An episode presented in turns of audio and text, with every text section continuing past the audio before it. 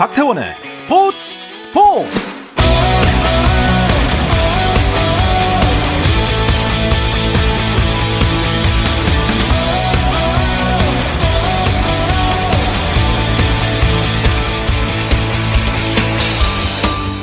스포츠가 있는 저녁 어떠신가요? 아나운서 박태원입니다.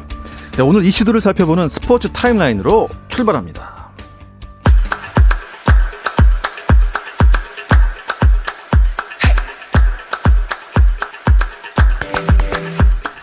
KBL 프로농구 올스타 팬투표 1위 허웅의 DB가 SK를 만났습니다.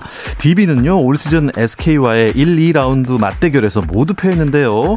오늘 경기는 4쿼터 7분 40여 초를 남긴 상황에서 SK가 DB에 72대 63으로 9점 차 리드를 하고 있습니다.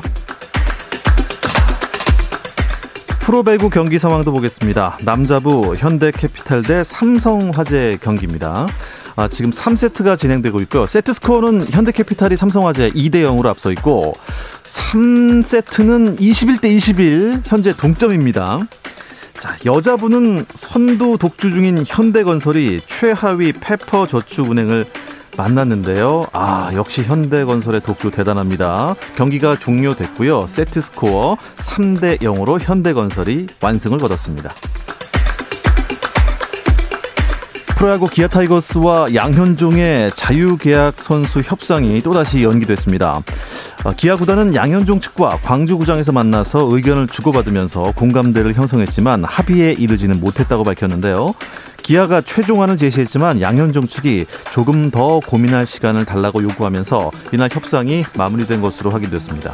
한편 삼성은 LG로 떠난 자유계약 선수 박해민의 보상 선수로 우투 좌타 포수 김재성을 두산은 NC로 간 박건우의 보상 선수로 강진선을 지명했다고 밝혔습니다. 세계 최고의 선수를 보유한 북미 아이스하키 리그 NHL이 내년 2월 개막되는 베이징 동계올림픽에 불참합니다. NHL은 지난해 7월 2022년 베이징과 그 다음인 2026년 밀라노 코르티나 단페초 동계올림픽에 참가하기로 뜻을 모았지만 최근 코로나19가 확산되면서 무려 50경기가 연기된 데다 오는 26일까지 닷새간 아예 리그를 중단하게 되면서 베이징 올림픽에 불참하는 쪽으로 결론을 내린 것으로 알려졌습니다. 미국 대학 농구 리그에서 이현중의 데이비슨 대학이 전미 랭킹 10위 알라바마 대학을 꺾는 파란을 일으켰습니다. 데이비슨 대학은 79대 78로 승리했는데요. 데이비슨 대학이 전미 랭킹 10위 안에 있는 팀에 승리한 것은 지난 2008년 이후 13년 만이고 이현중은 30분 동안 17득점 4리바운드 3어시스트로 전천후 활약을 펼치며 팀의 8연승에 힘을 보탰습니다.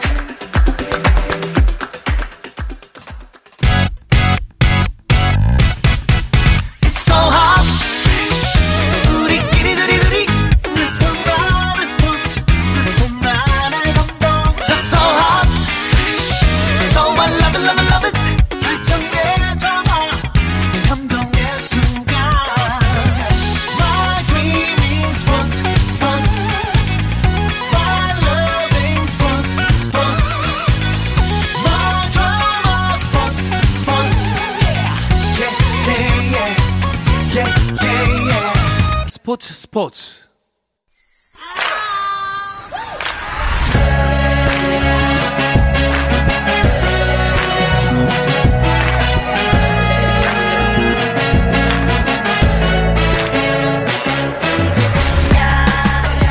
해외 축구 이야기를 나누는 이건 김정용의 랄롱도르 시작하겠습니다. 풋볼리스트 김정용 기자와 먼저 인사 나누겠습니다. 안녕하십니까? 안녕하세요. 김정용입니다. 네. 이어서 영국에 있는 이건 기자 연결합니다. 이건 기자 안녕하세요. 네, 안녕하세요. 이건입니다. 네. 오늘 수요일이죠. 목요일이 아닌 수요일에 두 분을 모신 이유가 있습니다. 코로나19 확진설이 돌았던 손흥민 선수 소식도 좀 궁금하기도 하고요. 또 내일과 모레 이틀 연속 저희가 조선의 느바 특별 공개 방송을 준비했거든요. 그래서 이번 주만 목요일이 아닌 수요일에 랄롱도르가 방송된다는 이야기를 하고 싶습니다. 더불어 네, 내일과 모레 이틀 연속 방송될 조선의 느바 특별 공개 방송 Welcome to Seoul Bubble도 많은 청취 부탁드리겠습니다. 자, 깨알 홍보를 해봤고요. 이제 랄롱도르에 집중하겠습니다. 네, 영국에 계신 이건 기자. 아, 코로나19 상황이 영국에서 어느 정도길래 이렇게 취소되는 경기가 많이 나옵니까? 아, 일단 그 지난 주말 이제 프리미어리그 10경기가 열릴 예정이었는데 아, 그 가운데서 6경기가 취소됐습니다. 한 4경기밖에 열리지 않았고요. 영국 상황을 잠시 짚어드리면 여기서도 이제 그 공식 발표를 하는데 21일 지금 22일이니까 어제 날짜를 봤을 때 하루에 이제 코로나19 확진자가 9만 629명이었습니다. 그리고 사망자도요 어제 하루 172명이었고요. 이 프리미어 리그 20개 팀을 대상으로 어, 선수단 그리고 스태프들 다 관리를 합니다. 프리미어 리그에서 그런데 이제 어 이제 코로나가 확산되면서 이 리그 내에서도 이 선수단에게 매일매일 코로나 간이 검사 자가 검진 키트를 써라. 그리고 매주 두 번씩 유전자 증폭 그러니까 PCR 검사를 해라라고 이제 얘기를 하고요. 그 결과를 취합을 해서 매주 월요일에 이 코로나 19 검사 결과를 발표를 하는데요. 아, 지난 한 주 동안 코로나19 확진된 선수가 그리고 선수 및 스태프가 총 9명이었습니다. 이 관련 통계 작성한 이후에 최다 확진자가 발생을 했고요. 이렇기 때문에 어, 프리미어리그 잠시 중단해야 된다라는 이야기가 있었습니다만 이 프리미어리그 20개 팀 이제 관계자들 대표자들이 모여서 회의를 한 결과 일단은 중단하지 않고 계속 리그를 진행하겠다라는 쪽으로 어, 의견을 모았습니다. 아, with 코로나 여파가 큰 것 같습니다. 저는 잘못 들은 줄 알았습니다. 9만 명이 넘게 하루에 확진이 됐다고 해서 9천 명도 많은데. 그렇죠. 9만 명 어마어마하네요. 음, 손흥민 선수 소속팀 토트넘도 직격탄을 맞았죠? 네, 어, 토트넘은 총 3경기를 연기해야만 했습니다. 어, 지난 한 10일 정도부터 확진자가 토트넘 대, 어, 선수단과 이제 코칭 스태프에서 속출하면서 재빨리 유럽 대항전 한 경기, 프리미어리그 두 경기를 미뤘어요. 프리미어리그 같은 경우에는 브라이턴과 레스터 시티를 상대하는 경기를 미뤘고요. 더, 더 이제 타격이 컸던 거는 국제 대회인 유로파 컨퍼런스 리그인데 원래 프랑스 팀 렌과의 경기가 예정돼 있었는데 경기 전날에 네. 확진자가 확 늘어나면서 급하게 토트넘이 연기를 요청했거든요. 하지만 이건 자국 리그가 아니고 추후 토너먼트 일정으로 넘어가야 되는 그런 국제 대회잖아요. 네. 그렇기 때문에 경기를 뭐 무한정 몇 달 뒤로 미룰 수가 없습니다. 그래서 이번 달 안에 순연 경기를 잡아야 하는 게 규정인데 일정이 안 나왔어요. 워낙 경기 일정이 빡빡하니까. 그래서 결국에는 몰수패로 네. 처리가 됐습니다. 토트넘이 이 경기에서 이기면 생존 확률이 좀 있었는데 패배 처리가 되면서 어, 각조 2위까지 생존 기회가 있는데 3위로 마무리를 하게 됐어요. 어. 그러면서 컨퍼런스 리그에서는 바로 떨어졌고요. 사실 연기 요청을 할 때부터 어느 정도 좀 예상할 수 있었던 일이라서 토트넘으로서는 뭐 선택의 여지가 없긴 했지만 음. 어느 정도 감수하고 네. 처음부터 연기 요청을 했다는 걸로 알려져 있습니다. 네. 그러니까 뭐 컨퍼런스 리그라는 걸 이제 새로 만들어서 네. 어떻게 보면 약간 빛바랜 출전이 아닌가 토트넘으로서는 그렇죠, 그렇죠. 그랬었는데 어쨌든 그 컨퍼런스 리그 앞으로 이제 손흥민 선수 못 보는 거죠. 네, 그렇죠. 근데 사실 컨퍼런스 리그를 계속 했어도 토트넘은 봐도 손흥민 선수는 거의 못 볼 확률이 좀 높았던 게 예. 손흥민 선수가 그동안 토트넘이 한 다섯 경기 컨퍼런스 리그에서 선발 출전 한 경기 했어요. 아. 그 정도로 이제 주전 선수들을 아끼는 대회였기 음. 때문에 어, 토트넘 구단 또 콘테 감독 입장에서는 약간 계륵 같은 대회였거든요. 그 이제 콘테 감독이 원래 유럽 대항전을 본의 때문이든 뭐 타의 때문이든 어떻게 하다 보니까 늘 일찍 떨어집니다. 전 소속팀에서도. 어. 그리고 자국 리그에 집중하면서 성적을 네. 내는 이런 경우가 굉장히 많았거든요. 심지어는 뭐 인터밀란 같은 명문 팀에서도 챔피언스리그에서 조 최하위로 떨어지고 세리에A는 우승하고 뭐 이런 식이었어요. 챔피언스 리그조차도요. 챔피언스 리그인데 이제 이거 그때는 뭐 소홀히 한 것도 아닌데 어떻게 하다 보니까 조 어. 최하위로 떨어지고 어. 대신에 세리에A에 집중하면 세리에A 우승했거든요. 뭐 이런 식이라서 아마 이제 콘테 감독 입장에서는 내심 내친 김에 프리미어 리그에 최선을 다하면서 음. 한 4위 이상으로 올라가 보자 생각할 것 같기도 합니다. 자, 컨퍼런스 리그에서 조별 탈락을 했다. 영국 현지에서는 어떤 반응들이 나오고 있을까요? 이건 기자. 네, 어, 일단 그 이제 몰수패로 탈락했다는 소식이 이제 공식 발표가 되면서 그 발표 이후에 안토니오 콘테 감독의 기자회견이 있었습니다. 이제 웨스트햄과의 카라바오컵 이제 8강전 경기 앞두고 열린 기자회견이 있는데 당연히 여기에 대한 질문이 들어갔고요. 여기에 대해서 일단 콘테 감독은 반, 그러니까 겉모습으로는 반발을 했습니다. 어, 왜 이거 우리 경기는 하고 뭐 패배를 하든 뭐 이기든 이렇게 봐야 되는데 왜 경기 할 시간도 안 줘놓고 음. 이렇게 몰수패를 시키느냐? 라고 반발을 했는데 사실 뭐 이 반발하는 거는 반발하는 모습을 보인 거는 어 당연한 모습입니다. 이 팀의 감독이라는 사람이 그 자리에서 아 우리 경기 안 해서 좋아요 아, 그렇죠. 라고 이야기할 네, 수가 없죠. 없는 상황이기 때문에 네 그래서 반발을 하는 모습이었고요. 이제 그 이후에 질문이 뭔가 좀 그 콘테 감독의 진이를 느낄 수 있는 그런 모습이었는데 아 그러면 이거 우에파에 유럽 축구 연맹에 항소를 할 것이냐라고 물었을 때 어 뭐 그냥 이거는 추후 논의해서 결정하겠다라고 하면서 약간 꼬리를 내리는 모습이었어요. 그 얘기는 결국 뭐 김정용 기자 얘기한 대로 콘테 감독이 어, 이 대회에 크게 힘을 쏟지 않는다라는 거고 전체적으로 영국 현지에서도 팬들 분위기는 그 대회 나가서 컨퍼런스 리그 나가서 우승을 해도 유로파 리그 나가는 거 정도밖에 없고 거기다가 크게 관심이 없다. 거기서 얻어들이는 수익이라든지 이런 것보다도 차라리 국내 리그에 집중해서 챔피언스 리그 진출권을 노리는 것이 훨씬 더 낫다. 특히나 지금 토트넘이 계속 경기가 취소되면서 이 취소된 경기들이 나중에 어, 부메랑처럼 날아올 건데 그때 뭐 3일마다 이틀마다 한 번씩 경기를 할 때 분명히 어려움을 겪었을 건데 겪을 텐데 이때를 위해서 지금이라도 선수들의 힘을 비축하는 것이 낫다. 훨씬 더 잘 됐다 라는 그런 평가들이 줄을 이루고 있습니다. 손흥민 선수가 어쨌든 그라운드에 복귀를 해서 골마까지 봤어요, 이건 기자. 네네 주말에 열린 어, 한국 시간에는 이제 월요일 새벽이죠. 그때 열린 어, 리버풀과의 홈 경기였습니다. 어, 이 경기 정말 토트넘 입장에서는 12월 5일에 열렸던 노리치 시티와의 경기 이후에 보름 만에 열린 경기였는데요. 이 경기에서 손흥민 선수가 선발 출전을 했고요. 어, 2대1로 지고 있던 후반전에 손흥민 선수가 동점골을 넣었습니다. 그 압박이 상당히 좋았는데, 어, 이제 상대를 압박을 하니까, 이 리버풀의 골키퍼인 알리송 선수가 정말 잘 막다가 그때 걷어낸다는 것이 잘못 걷어내면서 볼이 뒤로 흘렀고 그것을 손흥민 선수가 볼을 잡고 어, 슈팅을 해가지고 골을 넣었는데요.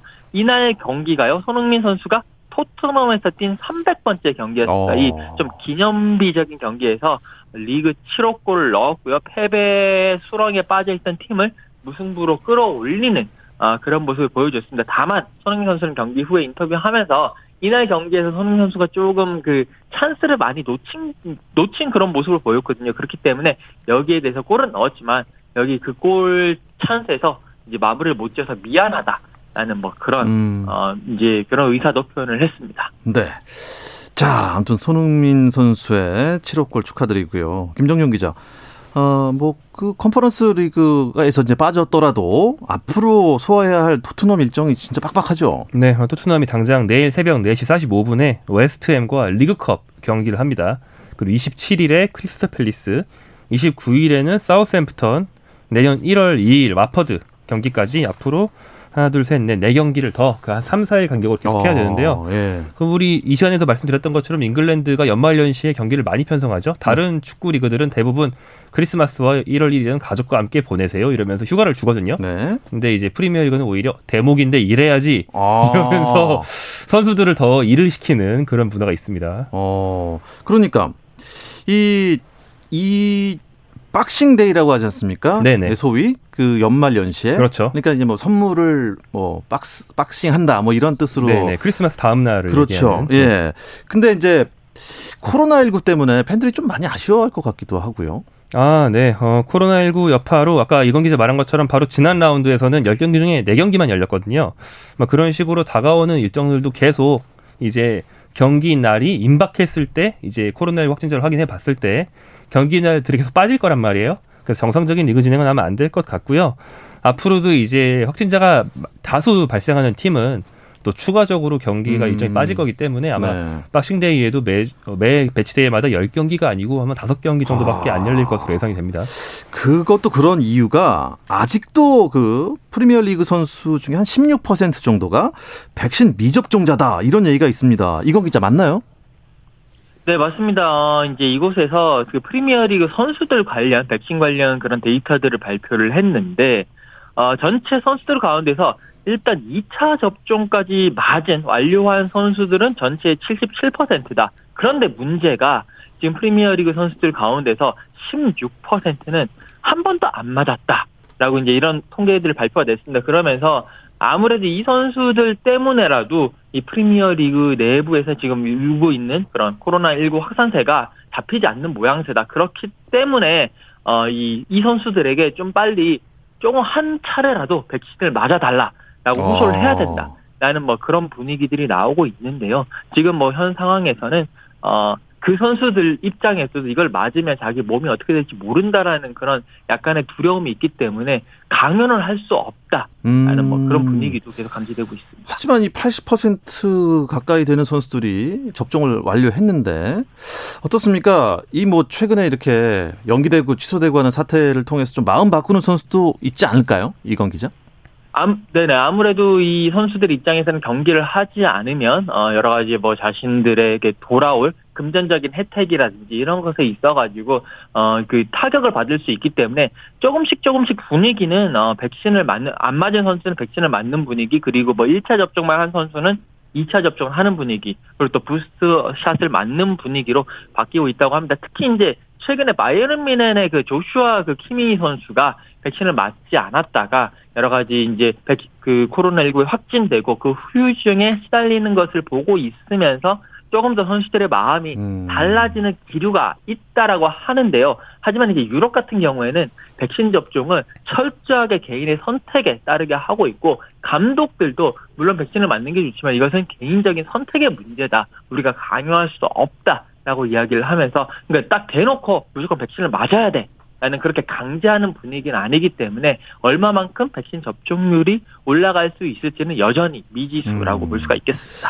김종윤 기자. EPL뿐만 아니라 뭐 유럽 축구계 전반에도 약간 이런 분위기가 있나 봐요. 아, 물론입니다. 일단 스페인 같은 경우에는 레알 마드리드가 최근 확진자가 많이 나와서 굉장히 고생을 하고 있는데요. 이 팀은 확진자와 부상자를 포함해서 11명이나 이탈을 하면서 어. 근데 이제 연- 경기 연기 같은 건 되지 않았거든요. 그래서 어, 가장 최근에 열린 하위권 팀과의 경기에서 0대 0 무승부에 그쳤는데 이 팀은 뭐 흔히 알려져 있는 스타 뭐 베일 같은 선수들이 네. 부상에서 돌아오자마자 바로 확진돼서 바로 전력에서 이탈하는 일도 있었고요. 어. 레알 마드리드에는 지금 그 축구계 최고의 그 소위 말하는 먹튀로 유명한 아자르 선수 네. 정말 비싼 이 종류의 비싼 연봉에 왔는데 경기력이 정말 최악이라서 후보로 밀려 있는 선수가 있었거든요. 네. 울며 겨자 먹기로 이제 주전들이 확- 코로나19 확진적으로 쭉 빠지니까 아자르가 선발로 요즘 나오고 있어요. 어. 그래서 이제 레알 마드리드가 골을 못 넣습니다. 뭐 이런 일들이 그렇군요. 생깁니다. 예. 손흥민 선수는 다행히 확진이 됐지만 건강하게 돌아왔고 다른 우리나라 선수들은 괜찮은지 궁금한데요. 이 이야기 잠시 쉬었다 와서 나누겠습니다. 감동의 순간을 즐기는 시간. 스포츠 스포츠. 박태원 아나운서와 함께합니다. 해외 축구 이야기를 나누고 있습니다. 라디오의 발롱도르를 꿈꾸는 이건 김정용의 랄롱도르 듣고 계시고요. 풋볼리스트 김정용 기자, 영국의 이건 축구 전문 기자와 함께하고 있습니다. 김정용 기자, 손흥민 선수는 뭐 무사히 돌아왔고 다른 우리나라 유럽파들은 어떻습니까? 네, 어, 지금 활약이 상당히 좋은 편입니다. 뭐 대충 소개를 해드리면 제일 주목할 만한 게 정우영 선수예요. 요즘 대표팀에도 불려오는 그 되게 굉장히 어린 유망주 윙어죠. 이 선수가 소속팀인 프라이부르크에서 주전에서 조금 밀리는 기미가 있다가 가장 최근에 열린 경기에서 선발로 나와서 되게 어, 잘했거든요. 네. 페널티킥을 유도해서 팀 승리에 도움이 많이 됐어요. 근데 이러면서 분데스리가가 전반기가 끝났는데 현재 그 프라이부르크가 분데스리가 3위입니다. 이 팀 원래 중하위권에 있던 팀인데 지금 3위로 정말 큰 돌풍을 일으키고 있거든요. 그 주역에 정우영이 있다. 음. 이대로 시즌을 잘 마무리하면 정우영은 다음 시즌 챔피언스리가 나갈 수 있게 되는 거죠. 어. 그리고 이제 이가 이재성 선수도 이제 마인츠로 이적한 뒤에 반년에 걸쳐서 주전으로 잘 자리를 잡았고요.